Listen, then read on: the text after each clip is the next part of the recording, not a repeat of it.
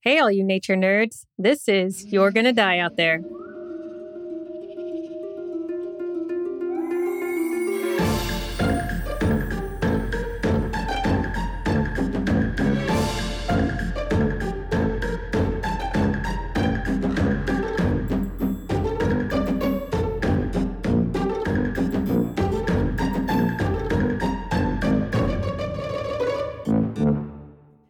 Nature nerds. We are back. We are beautiful. We are happy. We are hungover. Yay. Yeah, I have a I have a science news today because Megan's going to tell our story. I'm I'm into it. I'm ready. Okay, so I found this really cool article from Nat Geo. Oh, It is from May 11th. cool. It's a 9-minute read. I will paraphrase like we do and summarize. This article is entitled The Biggest Living Thing on Earth is Being Nibbled to Death. Can it be saved? Oh no. Yeah. So, you know, I bet there's a lot of people out there that already know about this, but I did not know anything about this. I don't know if you've heard of uh, quaking aspens. It's North America's most widely distributed tree I didn't know they were called quaking aspens. I feel like that's a fun name. it is a fun name. Most of the time, they reproduce through cloning. When you see like what looks like one tree, is actually a collection of genetically identical stems. Oh. So it'll be one root and a bunch of trees. Okay. So they have white trunks, shimmering leaves. They're Mhm. green in the spring and yellow and orange and pink or red in the fall. I love that. That's cool. I just miss the fall colors. I don't even remember it anymore. We just don't have that. And they shoot up little suckers from a single massive root system, Wow. little suckers. Each clonal aspen stand is a single bean. A single aspen clone can cover less than an acre typically, but sometimes more. And in this case, much, much more. Mm. Sometimes a tree is its own forest, one tree. So we're talking about in south central Utah, up around 9,000 feet along the Colorado Plateau. There's a stretch of national forest that has juniper and sagebrush, but there's also this peculiar, they say, Mm. aspen grove. And instead of like dozens or even a hundred of these clonal trunks, there are 47,000. That's a lot. Yes. And they're all connected by one single root. Isn't that insane? It's known as Pando. Is that how that's a, the local pronunciation there? I just love it. It's called Pando. That's so amazing. Well, it's Latin for ice bread. Oh, oh yeah. Okay, that makes sense. So this giant plant, it is a single plant, Mhm. stretches across 106 acres, and it's that area is twice the size of New York City's Grand Central Station for people who can put that into some perspective. Let's just say it's real big. Okay. Most people may have already known about this or heard about it. hmm In 2006, there was a postage stamp. In 2014, Utah made the quaking aspens their official state tree. Lovely. And they've been managing the land there, you know, since the 70s when this guy walked around and was like, these these all kind of Look the same. these all kind of look the same, but I don't know. So some cool little facts about Pando, the largest living being on earth thing. Yeah. thing. It's just ama- I mean, it's really wild, right? They say, as far as anybody knows, at least above ground, there's no single living thing on Earth that is heavier than this. It weighs 13 million pounds. So I guess they could be like, if they just know the weight of a tree Sure. and they take a typical, you know, the average size and come up with that number, but 13 million pounds. And it's estimated to weigh three times more than the planet's biggest individual tree, which is the giant sequoia in California knows uh, known as General Sherman, Mm. which I think is kind of weird. But yeah, that tree is real big. Have you It's a large tree. I've never no. have you been to Sequoia National Park? I have not. I have only been to the LA airport and then like our staging hotel in LA. Uh, Right. That's it in California. Mm. You know, just to our listeners, if you've been to Sequoia National Park and you have a picture with General Sherman, send it to us. Yeah, that would be We're cool. to post that. Pando was roughly as heavy as 35 blue whales, a thousand elephants, what? just stacking up elephants, or all the people who attended the Super Bowl in 2022. I'm sorry. That's kind of funny. Yeah. Each trunk in Pando lives 85 to 130 years. And as each dies, they have these new green shoots that come up. But the problem is, is now those shoots are being grazed by mule deer and cattle. Oh no. There's this professor at, uh, of ecology at Utah State University. His name is Paul Rogers. He's also the director of the Western Aspen Alliance, and he's been studying Pando for a long time. In 2018, he reviewed 72 years of aerial photos and conducted his, the first comprehensive analysis of the forest, and he found that more were dying than were coming up. Oh wow. It's slowly dying. There was another inventory in 2021, and that will be coming out. I guess it's not peer reviewed yet, Oh, yeah. um, but it showed even more loss.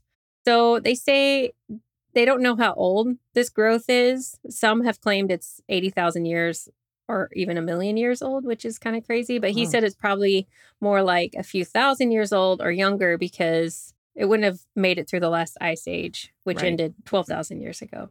Over time, and we kind of know this, like deer and other things, you know, people have basically removed all the predators. So we have more deer that are grazing in this area. And they say, especially because that's like a protected area and there's Mhm. no hunting in that area. Mm, And so it's just really chill. And the mule deer are like, it's, we're going to just stay over here. it's yummy. It's safe because nobody's trying to shoot us. Yeah. And, but what the problem is, is of course they love those new little shoots. Mhm. So this forest isn't regenerating. He says, imagine walking into a town of 50,000 people where everyone in the town was 85 years old. Oh, like Japan. That's kind of the issue. Yeah. So they need some, they need some new blood around there Oh. originally they found this stand in, ni- in the 1970s there was a michigan university of michigan scientist named burton barnes and he was the one that started comparing he's like hey i think all of this is from one single root and then later when they could do dna they took 209 stems from across that whole area Mhm. and that's when they could prove for sure that it was One tree. one tree one tree yes in the 1980s they did a little exper- experiment and they cut an acre like cleared like a little you know section of it Yeah. yeah. and they looked to see if it would regenerate but nothing grew back so in 1992 they did the same thing but they put a fence around it and that now is the most dense stand of the whole Oh, area So it really is the mule deer just like chomping down. Yeah, and we know it. It's a problem here too with Yeah. ungulates that they.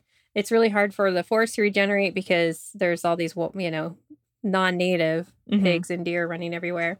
In the area, there are a lot of ranchers Mm-hmm. that have rights to graze their cattle for two weeks a year in certain areas, which Mhm. I, I think you know it's kind of similar to what we talked about. At the Point Reyes. Yeah. Yeah. because this is a national forest or Mhm. protected area. They can go in with their cattle, walk them through, but in that two week period that they can graze in that area, it just wipes it out. Like there's a whole, like all that growth is gone. And then the mule deer also are an issue. So what they're doing is they're trying to look at different ways. They're still trying to manage it right now. hmm They've talked about uh, ways to keep the deer out because they don't want to fence off that whole area Yeah. because it's just crazy. So they're looking at different ideas, fencing off sections. They should uh, get some big predators up in there. Seriously, release the wolves. just deers or deers, uh, just bears. just like so so many bears So many everywhere. bears. But yeah, that's just the coolest thing. I want to see this place.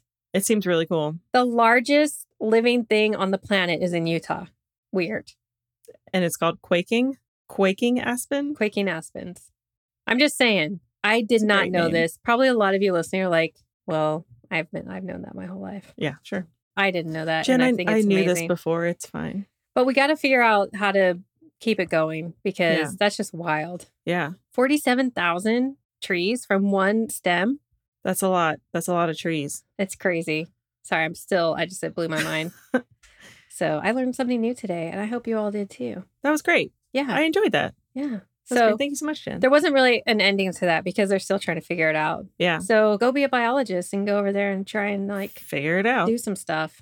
So, Megan, you have a story for us today. I do have a story for us today. I was going to talk about bison, which is a listener suggestion. Yeah. Uh, but I'm going to save that episode. And today we're going to talk about another listener suggestion. This is a suggestion by Mel. uh, PNW Lorax on Oh, yeah. Instagram. So thank you, Mel, very much. This She's is also great. a Patreon. She is. That's right. I know. So today we're going to talk about a man named Percy Fawcett. Not like a faucet sink faucet, but F A W C E T T. Percy Fawcett was born on August 18th in 1867 in Devon, England. Mhm. His parents were Edward Boyd Fawcett and Myra Elizabeth MacDougall. He went to Newton Abbot Proprietary College and he was classmates with the sportsman and journalist Bertram Fletcher Robinson, who happened to be good friends with Sir Arthur Conan, Conan Doyle later, who actually pops up in this story as well. oh, nice. So there's such a lot of people who know each other in this story. And they have names like Bertram and Percy and It's going to be so good. Yeah. Uh, so Percy's dad was born in India, and later in life, he was a fellow of the Royal Geographical Society, the RGS. nice. Yes. Uh, he had an older brother, Edward Douglas Fawcett, who was a mountain climber, an Eastern occultist, and the author of philosophical books and popular adventure novels. Eastern occult Like occultist? into the occult. Yeah. the Eastern mystical stuff, I guess. Yes. Can I we didn't look 'em can up. we look into that? I'm- Sure. I'm, super curious. Percy was commissioned as a lieutenant of the Royal Artillery on July 24th, 1886, after he attended the Royal Military Academy in Woolwich. And he met his future wife, Nina Agnes Patterson, that same year. And then they ended up getting married in 1901. They had three kids Jack, who was born in 1903, Brian, who was born in 1906, and Joan, born in 1910. Good old Joan. He had a pretty notable military career. In 1897, he was promoted to captain and worked for the British Secret Service in Morocco. So basically, he was a spy, which is cool. In Morocco. In Morocco, he was promoted to major on January 11th of 1905, and later he had a tour of duty in World War One, which we'll talk about Okay. all the time that he's doing all this military kind of stuff, like whatever, um, he's super into map making. And he was really interested in the exploration of the world's unknown landscapes. And back in 1901, he had joined also the Royal Geographical Society, just like his dad.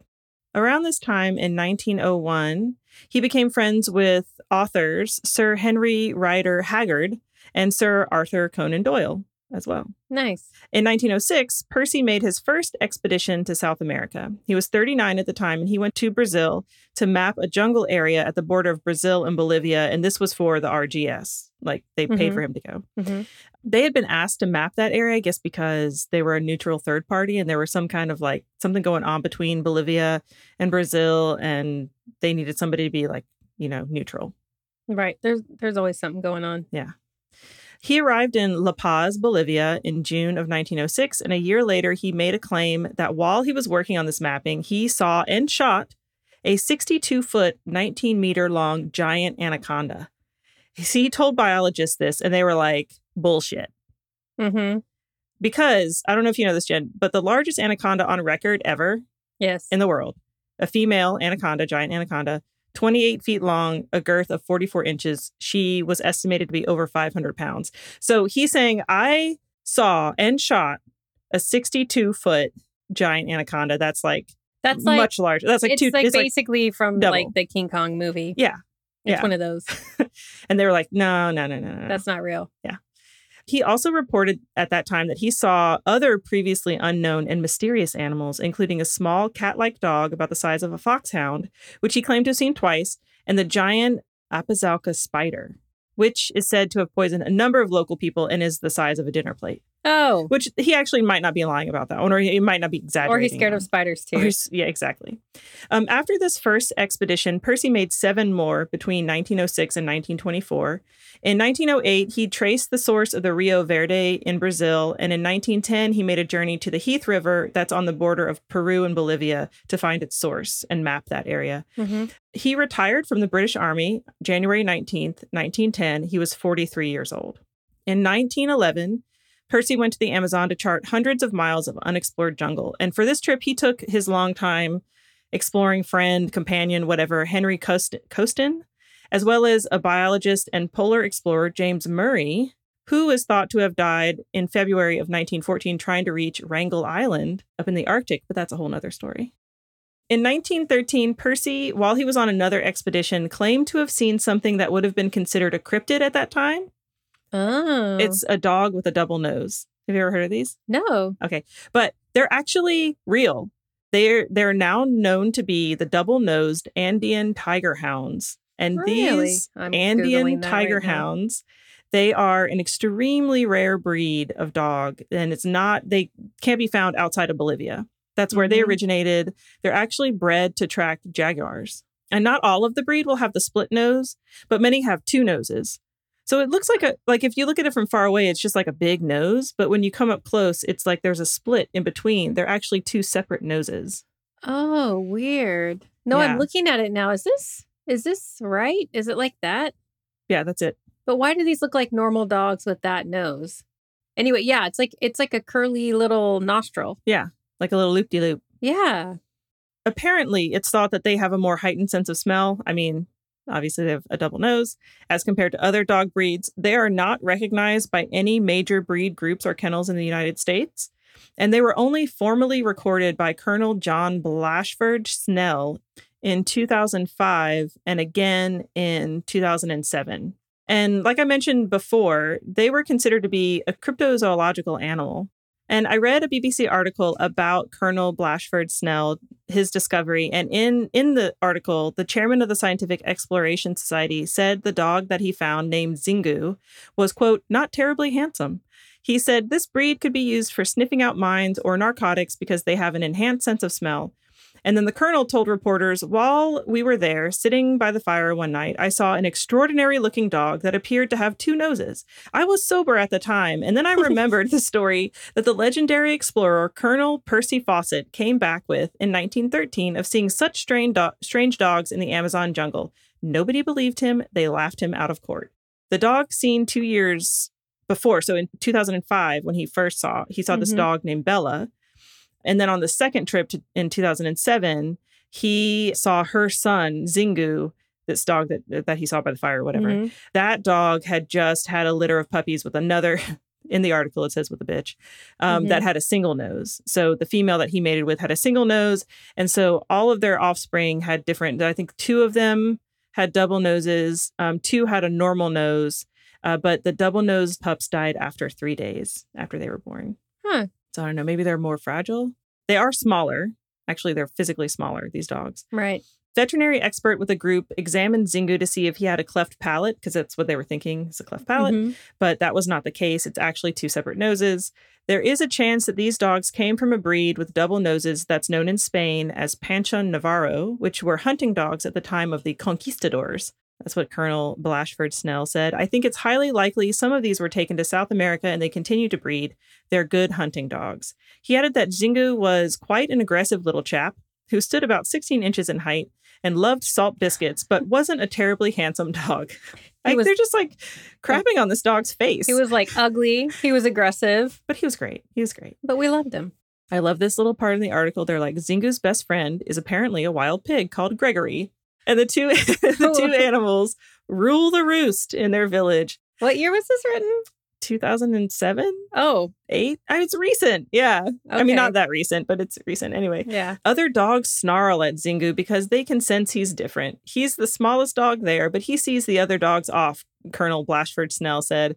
He's very intelligent and with a wonderful sense of smell, as you might think. The Bolivian army came and took DNA samples because they're interested in the breed. He's not the only dog like this, there are others in the area. And actually, the reason they were there to begin with is this Scientific Exploration Society. They were in Bolivia to investigate a crater that they found. It's like five miles wide. And according to Colonel Blashford Snell, he has now found evidence that this was caused by a giant meteorite which struck the Bolivian Amazon basin up to 30,000 years ago. He says he found the evidence of human habitation within 50 miles of the blast zone and believes these people were wiped out as a result of the meteor's impact. The explorers also carried with them a church organ from Dorset as a gift to local Bolivians in order to secure their help with finding the meteorite. And actually, gifts and exploration are going to play into this story a little bit. All right, so back to Percy Fawcett. Okay. Uh, over time, and after finding some of like these small pottery shards while he was out in uh, the Bolivian Amazon rainforest, he developed a theory that the ruins of an ancient city, which he named Z, or because he's British, Zed, they were somewhere in the jungle. He's Okay. like, he's like, I gotta go find this ancient civilization. I know it's here. He believed it was a complex civilization in the Amazon region and that he would be able to find its ruins. Percy found a document known as Manuscript Manuscript 512, written after explorations made in the Cerrato of the state of Bahia. I hope I'm saying that right. I'm sorry. And housed at the National Library of Rio de Janeiro. This document is thought to have been written by a Portuguese bandeirante named João da Silva Guimarães. I definitely messed that up. Amazing. Uh, bandeirante literally means flag carriers. Okay. They were slavers, explorers, adventurers, and fortune hunters in the early colonial Brazil, and I will just call them colonizers. Wow. Slavers, just straight up. Yep. Yuck. No worries. He wrote, so this guy, this Banderanch, wrote that in 1753, he discovered the ruins of an ancient city that contained arches, a statue, and a temple with hieroglyphics. The city is described in great detail without providing a specific location, of course. hmm This account really piqued Percy's interest. He's like, I'm super interested in this city, but it's going to have to be my secondary quest because I am trying to find the lost city of Zed. That's what I'm trying to do. Okay. It sounds like an alien city. it does. I believe around this time, and I could be wrong about this, Percy wrote a book called Exploration Fawcett, where he talks about all of this. Uh, by 1914, Percy had come to believe that Z or Zed was somewhere in the Mato Grosso region of Brazil. So, if you remember, Percy had retired from the military back in 1910 when he was 43, but in 1914, World War I started, and he returned to Britain to serve with the army as a reserve officer in the Royal Artillery. And he commanded an artillery brigade and then was promoted from major to lieutenant colonel on March 1st, 1918. And during this time, he received three mentions in dispatches from Field Marshal Sir Douglas Haig in November 6, November 1916, November 1917, and November 1918. And he was also awarded the Distinguished Service Honor June 1917. And I'm just going to mention this Sir Douglas Haig because Mhm. I was like, why would we care? If because I don't know a lot about World War One. I. kind of fell asleep during that part of history class. and it's really sad. I just remember there were like trenches and everybody was miserable. There's this guy, Sir Douglas Haig, and I really wanted to know like what was the deal? Like why was this important? and every November. Yeah, every November, just in November. I did try to find the actual dispatches, and you can you can see military dispatches from like old wars hmm in some places, but uh, it was like a whole big list of them, and I was like, I'm gonna have to go through all of these to find his one name. Like I'm not doing And it. people wrote really weird back then. Yeah. So I was like, Yeah. never mind. In the years following the war, Haig was widely remembered as the leader of the victorious British Army, and his reputation was golden. When Mhm. he died of a heart attack in 1928, he was awarded a state funeral, and American General John Pershing dubbed him the quote, man who won the war. So he was like Ah. super important in World Yeah. War One. Mhm. But then Haig's actions and legacy were reassessed following his death. So Prime Minister Winston Churchill and David Lloyd George both criticized his willingness to send men into the face of enemy fire, acknowledging that Haig's tactics led to an excessive loss of life and weakened the Allies. And then he was renamed the Butcher of the Somme. Oh so they were like, we love him, he's great. Now he's awful. Many also criticized his personal qualities, believing him to be egotistical, out of touch with the realities of modern warfare, and not intellectually up to the task in front of him. wow. Uh, so they waited till he was dead. And then they said, all and then they were just like, actually, he sucked. he was awful. We just didn't want to say it when he was alive. Poor Yeah. guy. But I guess more recently, there are people who are trying to rehabilitate his uh, reputation. Yeah. and they have acknowledged that high casualties were a feature of early 20th century warfare, and Haig's forces nonetheless played an important role in the Allied victory. So now they're like, whatever, everybody, it was awful. War is war. War is war. It sucks. Let's not hate him anymore. Yes. So I don't know what to think of that guy, but apparently he was super important. And it's important enough to mention that Percy Fawcett got these mentions in these notes, Yes. dispatches. From I'm like, what did they even say? It was just like, Percy, can you go get my coat or something? I don't know. Yeah. Anyway, uh, after World War One was over, Percy went back to Brazil to continue to study local wildlife and archaeology in his quest for Zed. Oh, and I forgot to mention that there was like in one of these articles, it was oh he went back and he was running this, he was commanding this brigade of artillery, whatever. But he, you know, he was so old, he was like in his fifties, like it was this. I was just gonna say, isn't he in his fifties now? yeah, Okay. so sorry. World War One is over. Percy goes back to Brazil to study local wildlife and archaeology. Um, he's looking for the lost city of Z. Yes. And in 1920, he tried to do it alone. He was like, you know what? I don't even, I'm going to take this one horse. I'm going to put my stuff on it. I'm going to go into the Amazon by all myself. I need. That's all I need. It's totally fine. But he got a fever. And then his pack animal, which I think was a horse, got sick. And he ended up having to put put it down. He had to shoot it. So he continued for the next four years to try and get funding. I mean, probably going up against uh, Shackleton during that yeah, time. that's what I'm saying. I For mean, it was Shackleton and there were other guys. There's so many explorers. Yeah, It was And- the age of exploration. it definitely was. And remember, he's a war hero and apparently super handsome. oh, I don't know if I mentioned this earlier. I don't think I did. He apparently had piercing blue eyes and Mhm. a roguish charm, sounds amazing. right? And in 1924, a London based group of financiers known as, quote, the Glove, that's not weird at all, gave Whoa. him money and he returned to Brazil. They're And- actually a bunch of ladies. they're I like, mean, good call. Yeah. they're like, who's the hottest? Let's give it to All that those guy. like Arctic or Antarctic exploration guys were Mm-hmm. like missing some like parts of their nose, right? fingers. this guy- toes. oh, I mean, they were not looking too good. Yeah. Yeah. He's apparently very handsome. And so this time he when he goes back to Brazil, he takes his oldest son Jack and Jack's friend Raleigh Rimell. And at the beginning of the expedition, Percy was said to have given instructions that if the expedition did not return, no rescue expedition should be sent lest the res- rescuers suffer his fate. Whoa. Yeah. Lots of folks were super interested in getting to go on this adventure. And there was uh, this one guy, T.E. Lawrence, who is a super famous adventurer, apparently. I didn't recognize the name, but he is known as Lawrence of Arabia. And I was like, oh, T.E. Lawrence. Yeah, okay. T.E. Lawrence. I get it. Percy wanted to bring people who he trusted and felt loyalty towards. mm-hmm. He also wanted to travel really light so as not to be noticed by possible hostile tribes.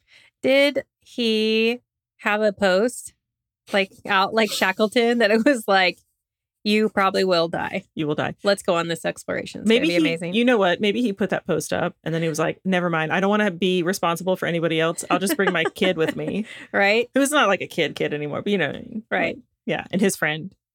Okay. Maybe maybe his his uh, son Jack was like telling his friend like, "Hey, I'm going to go to the Amazon. It's going to be really cool." And Raleigh was like, "Cool, yeah. Can I come with you? Uh, I don't have anything to do this summer. Like, can I just tag along?" Good thing, jolly old chap. Like that's how they talk Yeah. to each other Exactly. over tea. I was about to say aye aye captain, but that's not right. No. All right. And then lastly, it has been speculated that his son Jack also had this almost religious zeal, like Percy, for finding the lost city of Z. Like Okay. they were kind of super passionate about it. Super Indiana Like, Jones. Every time they have dinner, they just talk about it. And everyone's like, God, could you stop talking about this place? They set sail from New Jersey, random, in Mm-hmm. January 1925. Fawcett said he vowed to reporters, We shall return and we shall bring back what we seek. And I'm like, What are you going to bring back? The whole civilization? I don't know. Probably like, Why are they leaving from Jersey? That's far. It's weird. they I have don't to know. go like all the way around. Yeah. So they sailed to Rio de Janeiro. They hiked inland to uh, Cuiaba from there. And then they purchased pack animals two horses, eight mules, and two dogs. And they hired two local guides. And I just want to say that a lot of people were thinking that he wanted to travel light, but that seems like a lot of people to be in the jungle. That's that's an expedition There's a right lot there. of stuff going on. Wait, so it's only him and the son, the son and the son's friend. yes. So And only three of them. three dudes, but then he gets two local guides. So okay, so there's five of them, yeah. and then all these animals. two dogs, eight mules, two horses. Eight mules. Eight mules. On April 20th, 1925, his final expedition departed from Cuiaba. They took with them canned foods, powdered milk, mosquito nets, machetes, guns, flares, a sextant, and a chronometer, among their other supplies. Okay, It's like, what if they only brought those few things, but then all these mules with them for and no they have reason? 39 mules right, carry back that Yeah. 100 foot anaconda. That's right. From one of the articles I read, it said swarming mosquitoes and blood sucking gnats made sleep difficult and travel miserable, and Rimell's foot became severely swollen from tick bites. Undeterred, Fawcett set a demanding pace of between 10 and 15 miles a day. During one leg, he got so far ahead of his young companions that he was forced to camp alone for a night. He's just showing off. Yeah, he's super determined. He's just Yeah. like, I gotta get there. In late May of 1925, they made it to Dead Horse Camp, and that is the place where he shot his last pack horse when he went alone. Hence, Dead Horse Uh, Camp. Dead Horse Camp. On May 29th, Percy wrote a letter to his wife saying that he was ready to go into unexplored territory with only Jack and Raleigh. So they're going to leave the guides behind, I guess, at this point. That was his last known communication. Oh. Yeah. So two years later, January 1927, the RGS was like, so we think they might be lost. What happened Just to maybe. them? And very soon after they made this announcement, it was like put out in newspapers, whatever. A ton of people volunteered to go search for them. Mhm. Um, there have been many expeditions to try and find them or their camp or something, and lots of assumptions and speculation. The most popular is that a local tribe killed them. So there are several indigenous tribes in that area currently and at the time of their expedition. The Kalapalos were the last tribe to have seen them, but there were also the Arumas, the Suyas, and the Zavantes Mhm. they all had territory in that area. And just a little bit about the Kalapalo, because they're going to come up again in some of these stories. Uh, they are one of 17 indigenous peoples of Brazil who inhabit the Xingu National Park in the upper Xingu River region of the state of Mato Grosso, which is where he thought this place was. Okay. They speak the Amonap language, and as of 2010, they had a population of 569 individuals. The name Kalapalo was given to this group by white settlers in the late 19th century when Europeans were coming and going in that area. So, the dialect of their language, the Amonap language, is considered, um, I think it they mean Caribbean, but it, I guess it's spelled Cariban dialect. And it shows that they have not always lived in the upper Xingu. And based on their language and beliefs, it's likely that they came from southern Venezuela and they left the Caribbean area after after being in contact with uh, the Spanish, because uh, possibly to escape from the Spanish after experiencing violent contact sometime in the second half of the 18th century. Among the Caribbean speaking tribes, uh, like these folks, they are known as the Ifa Otomo. Uh, that means those who live in a ripe area. Ripe area? Ripe area. Not riparian. Not riparian, uh, but like a fertile land. Okay. Yeah. Before the creation of the Xingu National Park in 1961, the Kalapalos lived at the confluence of the Tanguru and Kuluin, which are tributaries of the river Xingu. And since then, the Brazilian government has convinced them to settle near the Leonardo station where they can get medical treatment for different things. Why is it called the Leonardo Station? I don't know. Maybe. Did Maybe Leonardo donate some money? oh, maybe. Because he does. He does. It's true. I don't know. I didn't look up the that would be pretty station. cool. That would be kind I of I want to get rich and there's like the Gen Station. the Jen station, the Yen station. This is for yen. She's amazing. However, they frequently return to their former villages where they can grow um, cassava and cotton and where they can gather shellfish for art and craft making purposes. Um, they actually have a really strict code of ethics, and this is a little different from the other indig- indigenous peoples in that upper Xingu area. They have a culture that runs on the basis of sharing everything. Any public quarrels and fights are a serious violation of their code and are punished appropriately. The two most important social units in the Kalapalo are the village, number one, and the household groups. And the Kalapalo fish for their main source of food. They use they used to fish with nets, basket traps, and using bait to lure the fish in. Now, I guess with outsiders coming in, they use now more modern means of fishing. They have firearms, fishing gear, and razors. They're just shooting Listen, them. just shooting the fish. The Kalapalo also grow pequi fruit, maize, peppers, beans, and sweet manioc, which is uh, yucca or Okay. cassava, not tapioca. the Okay. other thing, yeah. In the Kala- Kalapalo society, every adult is, is responsible for contributing food to the food supply. However, if they don't or they can't, they're still allowed to share a portion of that food. What an amazing idea. Wow. They might be disabled, they might be older, Yeah, but they still get a freaking share. that's right. I love it. They have a complex spiritual belief system that includes ceremonial dancing, practiced differently in different seasons, and some of the dances provide protection to the people through invoking animal spirits. So they believe that while they're dancing, Uh-huh. the animal spirits come down and protect them. They believe that if they only eat aquatic animals, it will bring them moral beauty. So they don't eat any land animals ever. Wow. Yes. Some members of their tribe compete in bow and arrow competitions, and they also have games such as wrestling, where the hosts wrestle guests from other tribes. And this is called Egitsu. And about once a year, they have Yogos Indigenas, which means indigenous games. Their tribal equivalent of the Olympics, where people from different tribes convene and compete against one another in like different things. They have like the three legged race, Yeah. potato sack. potato sack. the egg on the spoon, Perfect. all that stuff. Yeah. At every ceremony, it's either the males or females that lead the dances, depending on the time of the year. And I thought this was super interesting. If it's the male's turn to dance, the females are not allowed to even look at them. And like same thing for when it's the female's time to dance. The males are not allowed to look at them. And if they do look, like take a peek, they get they get beat up. Razored. Yeah, they get razored. Much of the time, women eat a special diet that they believe makes it easier for them to get pregnant. And actually, Kalapalo women have an average of five children during their Oh. lifetime. So I guess that diet is like maybe working. I don't know. We need to get that. Well, I don't want to have five. I mean, not for that reason, Yeah, but I mean, it sounds like it's probably really healthy. super healthy. Yeah, I'm just saying, like Mediterranean diet, like keto. Well, let's try this one. Yeah, I feel like they they're pescatarians, right? Oh, right. That's yeah. like a thing. Yeah. Both males and females gather food, which is different from the other surrounding tribes where mostly males gather food. Um, and if you don't come back with food, others will share with you as long as you don't always do that. So Mhm. if you're like always kind of like the one guy who's like, oh, I couldn't find anything. and they're like, Tom, every time. every every time. not acceptable. Not. So anyway, that's a little bit about the Kalapalo. Nice. They tribe. sound like awesome people. super cool. Yeah. So now we're back with Percy Fawcett. Okay. According to explorer John Hemming, having an expedition party of three was too small and difficult to be able to survive in the jungle. He also thought that maybe they forgot to bring gifts to the tribes, which would anger them. Mm, Like gifts to the tribes is a very big thing. Yes. Others thought that maybe they got lost and died of starvation.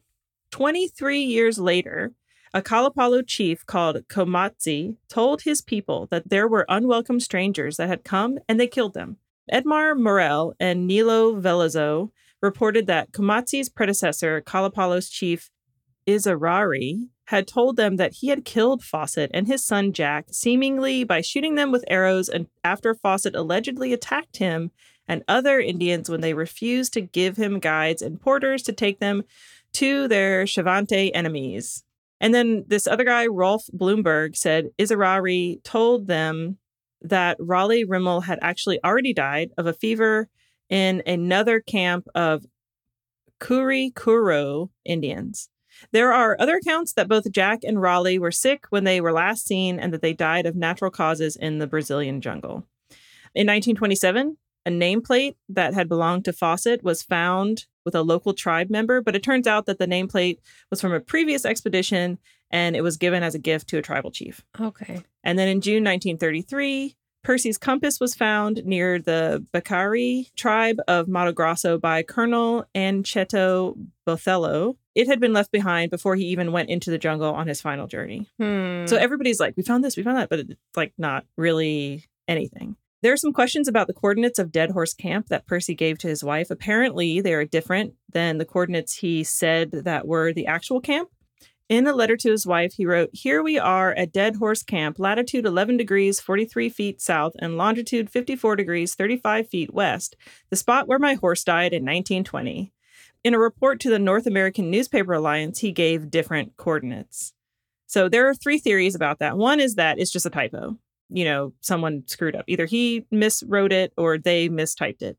Um, the other is that he was trying to hide where he really was in case there were other explorers trying to get to Zed first because you know you got to be the mm. first one. And then the last one is that he may have been trying to thwart any rescue attempts because he thought there there would be too much risk for rescuers. So maybe he mm. knew he was going to die and wrote that to her and threw her off the course. I don't know. Anyway, explorer Henry Costin, who had been on trips before, if you remember, he had thought that there was no way Percy would have been killed by native tribal members because, as it turns out, he was on really good terms with local tribes, which I'll talk about in a minute.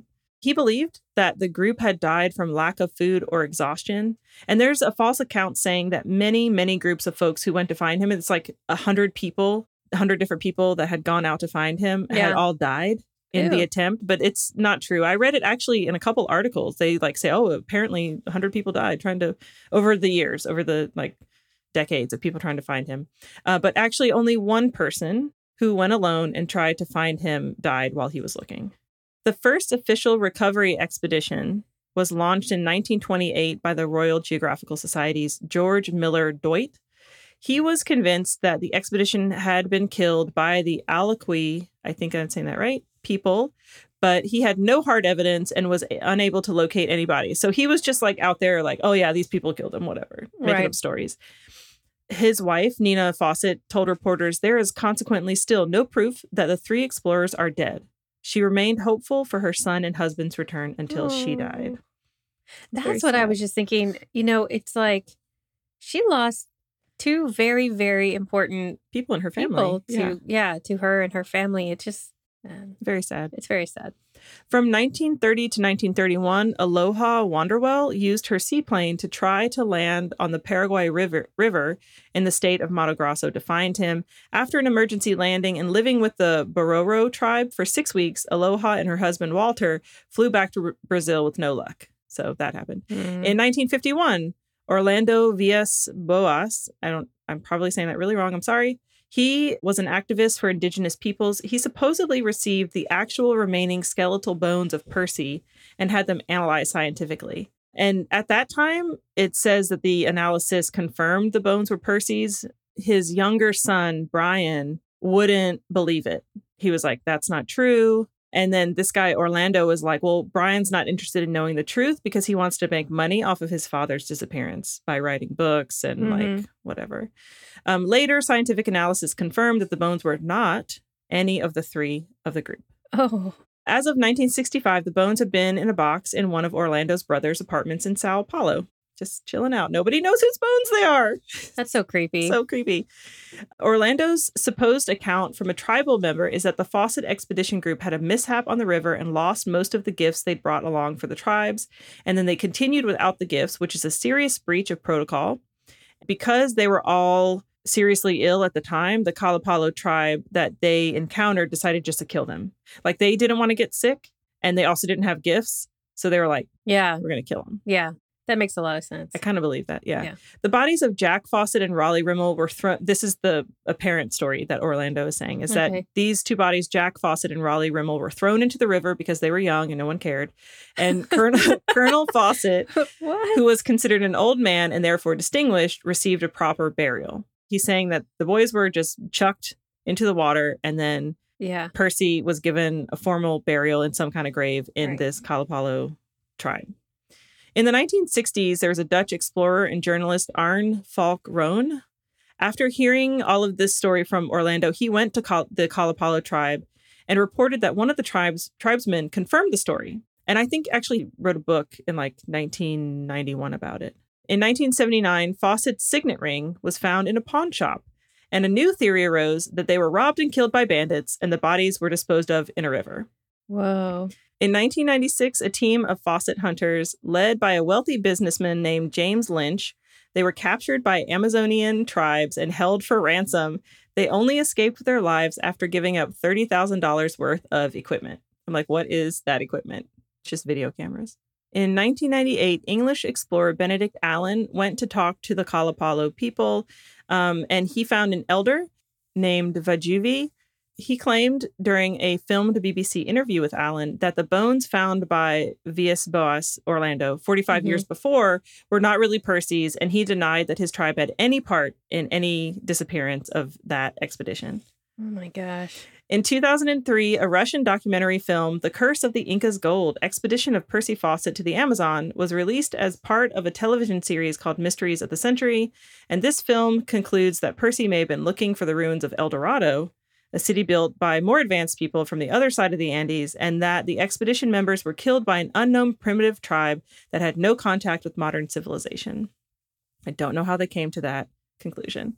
Um, incidentally, in 2003, local Kuikuro people and U.S. archaeologist Michael Heckenberger, which can we just for a minute, Heckenberger? That's such a freaking great name. it's great. Announced the discovery of a massive pre Columbian settlement in the Xingu Basin of the Amazon. It is eastward and upstream of where Percy was last seen. The Hmm. complex of large urban centers and small villages, complete with plazas, road systems, and aquaculture, is called Kuhikugu. There are remarkable consistencies between Kuhikugu and the lost city of Z that Fawcett was describing. So they think that he was probably like on his way there Aw. Which is yeah kind of sad like hopefully he made it i don't know it is estimated that upwards of 50,000 people once lived there dating from 1500 to 400 years ago most likely the population was decimated by the arrival of european conquistadors and the diseases they brought with them Gosh. good times Just so much diseases. all the diseases Yeah. on March 21st, 2004, The Observer reported that television director Misha Williams, who had studied Percy's private papers, thought he didn't intend to return, but planned to commune in the jungle, and that it was related to this intense passion and like zealotry him and his son Jack felt for the lost city of Zed, that they just were like, we're going to be in the jungle forever now. Williams actually wrote a play called Amazonia about this idea and it was first performed in April of 2004. And I say Amazonia that way because it's spelled capital A M A, capital Z, Mhm. Yeah. In 2005, the New Yorker staff writer David Grann visited the Kalapalo tribe and reported that it had apparently preserved an oral history about Percy, saying that the group had stayed at the village, then left, heading eastward. The Kalapalos warned them at that time that they would be killed by the quote, fierce Indians who occupied that territory, but they insisted on going. The Kalapalos observed smoke from their campfires each night for like five days and then no more. So now there's Hmm. another theory that they were warned, but they were killed by this other fierce tribe of random Indians that were out there in the jungle. And I say Indians because that's how he reported it, I guess Right. like this fierce Indian group. Grann's findings are further detailed in his book called The Lost City of Z, which was published in 2009. And in 2016, James Gray wrote and directed a film adaptation of Grann's book with Charles Hunnam. I, he's like kind of a hot British guy, and he played Percy. Nice. I mean, appropriate, honestly. I came across this blog spot. Please consider the source. It's somebody's opinion, just writing in here. But a friend Mhm. of Orlando Villas Boas wrote Orlando, who died in 2002, was a sertanista, a kind of wilderness explorer specific to Brazil. This is a quote in the country's Indian ex- expert par excellence. He spent many years living among the tribes, spoke their languages, established first contact with many of them, and was instrumental in determining a just government policy toward all indigenous peoples. I knew Orlando Villas personally. He was neither a liar nor a boaster, and his life was packed with more adventure than that of anyone I ever knew. Why then should he make things up? Orlando claimed, and I believe him, to have heard the true story of what happened to Fawcett from one time from one of the murderers, a member of the Kalapalos tribe. Grann visited the Kalapalos in 2005 and got a quote oral account of the incident. Orlando was there 54 years earlier in 1951 and spoke to people who were there at the time. Both accounts agree in some regards. They agree that Fawcett and his men stayed in the village of the Kalapalos. They agree that Fawcett and his companions had a mishap on the river and lost most of the gifts they brought to placate the, the Indians. They agree that most of the members of Fawcett's expedition were sick by the time they contacted the Kalapalos and therefore a danger to the tribe. Then the two accounts began to differ. According to Grann, the expedition set off to the eastward. The tribesmen, he said, warned Fawcett not to go that way because the region was inhabited by, quote, fierce Indians. But Fawcett decided otherwise and disappeared. End of story. Grann, however, does not relate and perhaps never discovered three additional uh, precipitating incidents. And those incidents for Orlando Villas Boas were of m- more moment than sickness and or the absence of gifts. According to Orlando, number one, Jack Fawcett, Percy's son, urinated in the river upstream of the village, upstream of where the Kalapalos drew their drinking water. It was an affront to the entire tribe to do so. Number two, Ooh. One of the members of Fawcett's expedition shot a small animal. They brought it into the village and hung it up by a cord to preserve the meat from insects and small scavengers. One of the Indians came along and tried to remove a piece of the meat. An expedition member pushed him away, another affront. The Kalapalos share food. Not to do so is unacceptable behavior. I'm just going to stop for a second, but it's a land animal. Also, yeah, that doesn't sound right. I was just thinking the same thing. I was like, well, maybe they were offended because they killed a land animal. Right. But all of these are just like tragic Peace Corps moves. Hardcore. Number three, a small child approached the white men and started playing with their goods. They pushed the child away. The child came back and did it again. One of the white men, in the European custom of the time, struck the child, and that was the greatest affront of all. The Kalapalos never strike their children. Yeah. That final incident, according to Orlando, sealed the fate of Fawcett and his men. The Indians waited until the next morning, allowed the expedition to get some distance down the trail, and then ambushed and killed them all. Orlando told me one more thing. In those days, he said, the Kalapalos didn't lie. They disassembled, but they never told an untruth. He asked a direct question for which he didn't receive a direct answer. Thus, he knew from the get go there was something afoot. It took him, he said, hours and hours of conversation to extract a frank account of what had really happened. That's what they're saying, that they just did a bunch of stuff that was really, really awful. yeah. And they were And- sick and gross. And They were like, that's it. These guys Yeah. are done. Some fun facts about Percy Fawcett. okay. Percy was outspoken in his disagreement with the treating of tribal people like savages. In fact, he was known for his respectful and humble approach to working with tribal peoples. He had learned to bring gifts to honor the elders and to ensure safe passage through hostile territories. There's like a whole thing about how he was this great explorer and that he took this time to get to know the tribes and that he was well respected all those years he was there before But maybe his son and the son's friend like effed it up. Yeah. So I it's I it's so hard to figure out which account is true. Like Mhm. so many options There are a lot of options. and uh yeah, assumptions and suppositions, all these things Mhm. that you're like, I don't know, but they died. I'm pretty sure either way. They Or probably they died. entered the Twilight Zone. they went into the Twilight Zone, exactly. Anyway. And I don't know if you caught on. Like I mentioned, Percy was a hot dude. He was Mhm. also scared of snakes. He was also an explorer and archaeologist of sorts, allegedly an inspiration for the Indiana Jones films. Oh, Yeah. okay. So All right. There it He's is. thought to be, yeah, an inspiration for those. He's also thought to be an inspiration to Sir Arthur Conan Doyle's uh, book, The Lost World. One of my favorite theories about his disappearance, though, this is the best one, is that he succumbed to dementia and took over as tribal chief of a cannibalistic tribe. Perfect. I'm like, that one's That's really great. it. That's Nailed it. it. I love it. Best ending to the story. Done. Done. We don't need to say anymore. exactly. And actually, now we are here to our organization to support. Awesome. So today, I would like us to support Amazon Watch. You can find them at amazonwatch.org. Amazon Watch is a nonprofit organization founded in 1996 to protect the rainforest and advance the rights of Indigenous peoples in the Amazon basin. We partner with Indigenous and environmental organizations in campaigns for human rights, corporate accountability, and the preservation of the Amazon's ecological systems. I feel like that would make everybody happy. And originally, I had found a different organization to support.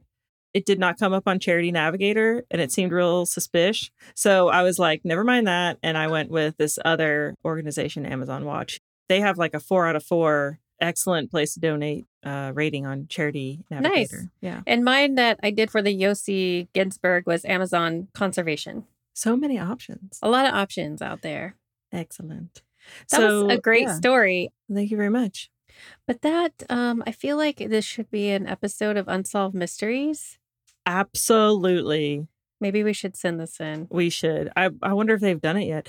And it's so funny you mentioned Unsolved Mysteries. You were like, you should listen to their podcast. And I'm Mhm. just going to say, it is excellent. It's so good. I downloaded so many episodes. The music is there. it- the voice. The voice. It's just there's something very soothing about it, especially if you're from the that era. our age era. It's like because of course I used to watch Unsolved Mysteries. Yeah. It's so good because it's like a lot of different stuff, right? You got some unsolved crimes. Murders, crime. You got some ghost stuff. You got some par- yeah, you got Yeah. some UFOs. It's so it's great. Cryptids. This could be because there was a cryptid in this story Totally. who's no longer a cryptid, which makes you think like, oh, maybe there are other cryptids. So thank you for listening to that story. And Jen, we are at the part of our episode where we talk about our emergency preparedness kit. Yeah, I you know, there's so many theories here that it's Mhm. kind of hard to know what he needed because did he go to another dimension? right? Did he die of starvation? Did he die of starvation? Was he just murdered and buried? Was he thrown in the river?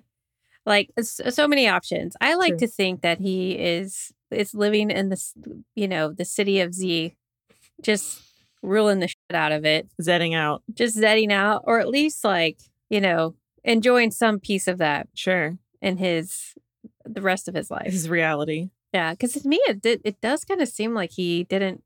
When you say if I'm lost, don't send anybody.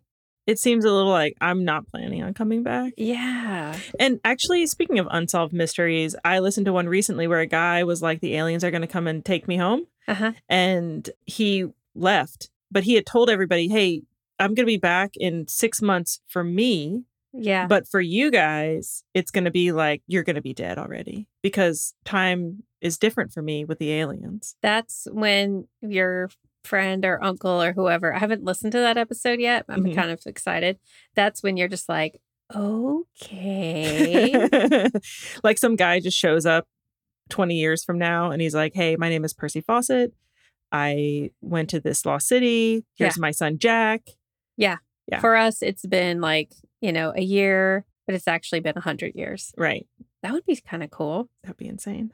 What if that happens? I mean, it will be 100 years in uh, in like three years. wow. Yeah. So I'm thinking, you know, they had, regardless of what happened, hmm there was just like one calamity after another, right? I mean, they just had a lot of issues. Things were not going well. They were pissing off the, you know, the tribes, Possibly literally pissing in Pi- their water. Yeah. literally pissing in their water, killing some land animals. Not cool. It's, you know, and probably not realizing they're in an area that they shouldn't be doing these things. hmm You know, it, anyway, I'm just saying things weren't going well. Yeah. They lost all their gifts. They had a And case I of the think that- Mondays. Are you having a case of the Mondays? I think that the one biggest downfall was losing the gifts. Agreed. I feel like that would have to be in the emergency preparedness kit. And in his case, the best thing would have been his golden RGS pen, right? Or some Yes. RGS swag, A Hat, a hat, the belt buckle. a belt buckle. I mean, I feel like all of these things could have gone a long way as a gift. For sure. I mean, and he could have really played that up. His Mhm. special card, He That- could have been like, this is priceless. Yes. So I'm just saying some RGS swag That as a gift. The best gift. Some RGS swag. yes. That's great. That's what I'm going with. You wear it on your body. Mm-hmm. It's not something that's going to take up a lot of space in your emergency preparedness kit. True But I feel like the value, endless. Astronomical. There can be no value placed on that because it's, Maybe it's a RGS backpack. oh my God. I mean, honestly. or what about an RGS vest? You know, like an explorer's vest? like a birder's vest all and the it just has all the pockets? pockets and it's like it has the airflow thing in it Who so wouldn't you're like want cool. that? oh yeah no i want that right now I mean, maybe they just killed him for it. agreed Anyway, that's what I'm going with. i like it Yes. some rgs swag that's, RGS swag. that's perfect Okay. But thank Yeah. you. That was a great story. I loved it. I remember seeing that request yes and like for some reason I thought it was going to go cannibal. right well i mean it might have Well, and I think that's a whole nother episode. for sure So don't worry. for sure i do have one little last thing and i didn't know if you wanted to listen to it or not i tried to watch the lost city of z the movie that Oh. came out um, not so you have- long ago Do we have a trailer to we have we have a trailer oh my God. We have a trailer. I just wanted to. I'm gonna maybe have you look up the trailer so that you can look at it because I've already seen it. And yeah, I think we should listen to look at the trailer. It's kind of fun. Again, I feel like they chose a good actor. I don't. I feel like I've seen this actor in other things. Charlie Hunnam, who played Percy, he is a yeah, a very handsome guy. Lost City of Z, Lost City of Z. 2017. Uh, just FYI, it was not available on Netflix or Hulu, so I did not watch it yet. All right. Some intense music. To dream, to seek the unknown, to look for what is beautiful is its own reward. A man's reach should exceed his grasp. Uh huh. Or what's a heaven for? You are the explorer? Give me a hand. Ooh. I wish to find a lost city. Some occult stuff. Okay. What Okay. you seek is far greater than you ever imagined. It is your destiny. This looks pretty good. It does. not know you when you return. Oh, that's the wife. It's The wife. sacrifice for all of us. The environment's brutally difficult. The journey may well mean your life, but you could reclaim your family name. I don't know what they mean by that. What? Oh, that's a that's like they threw something else in there just to make Yeah. it more spicy. Yeah, some drama. Yeah. I wonder if he ate some monkeys. They Oh. find a hidden civilization where one was considered impossible to exist. We may well write a whole new chapter in history. Oh, All it said, call it it. is there, and we must find it. Oh, that's how he got his money. Passion. Oh, that's it. That's it. Wow, it looks good though. Yeah, no, it it looks really good actually, and I was disappointed to not find it on any streaming service currently. I mean, I think you can probably can buy it on like Apple or something. I'm trying to decide is it worth it. So yeah, um, thank you for listening. We hope you enjoyed this episode. You're Gonna Die Out There is produced by us, Jen and Megan, and edited by Jonathan Pillsbury. We'd love it if you can leave us a five star iTunes review on Apple Podcasts. You can support us by following on Instagram or Twitter, listening and subscribing wherever you get podcasts, or becoming a patron. Check out more on our website at you'regonnadieoutthere.com where you can see our awesome eco-friendly sponsors and nature nerd artisans page. If you'd like to send us your own stories or episode ideas, you can submit them through our contact form on the website or to our email, you're gonna die out there at gmail.com. And until next time, Don't die out there. bye. Bye.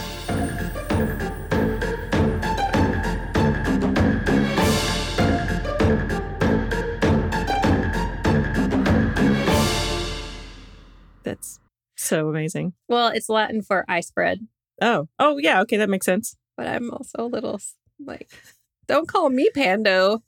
It just makes me think of Panda, my cat, who is very Pando. You know what I mean? Yeah. And he spreads. and he spreads, I spread. I don't know. I Do you spread butter? Do you just yourself spread yourself? everywhere. He puts his butt on all the all the surfaces. Right. And let's not go anywhere else with that. Yeah. We're just going to stop it right there because this is a family friendly show. What? I mean, they were doing this stuff around the same time. So Yeah. it's really interesting. I wonder if they ran into each other. I know, right? I mean, they're all explorers. were they trying to get funding from the same people? guaranteed? But like Shackleton was the cold guy, and Right. this guy was going to the Amazon. He's like putting in his funding, and he's like, "I know, I'm not going. No, I'm not going to Antarctica. I'm just. He's I'm like- trying to go to the Amazon. 100 foot anaconda. Need I say more? Please, I need cash to buy a very large gun. Uh, Anyway, I arrow, mean, arrow in your head. right? I've been Done. to I've been to a convention where there's like a really cool swag item, and you get up there, and they're all gone, and you're like, "Come on." I'm out. I came here. All I came all the way here for. I came all the way from Guam for this swag. What's happening right now? I just wanted that bottle opener, man. it looks like we good. could rent it. Yeah. You don't need to. But then I always feel like if I rent it, You ha- right? You have it for like two days. But what if you spent that extra ten dollars and you just buy it? Then you just have it for whenever but you want watch, watch it again? I mean, that's always the question, right? Right. When it's kids' movies, Yeah. I buy them Oh, for sure. because I know my kids will watch it a thousand times. Yes, And then but- one day your grandkids. I hope so because I we have like a hundred movies now, and I'm like they don't watch half of them anymore because they've outgrown them, like Shrek. Yeah, who outgrows Shrek though? I don't That's know. A great movie. Listen, Get it together, kids. I know. I'm like, guys, you want to watch Shrek? they're like, no, mom. we like other movies like I mean, yeah, Damien was super into um the one with the ice. Why am I not frozen? Frozen. Want me to s- I can sing it real Uh, quick. That was the worst. no. Uh, You know, because at the end, like if you buy the DVD, because we bought the DVD, when we bought the DVD, he loved, my son loved to sing all of the versions of that song. Because you know, you can listen, it's like, Oh.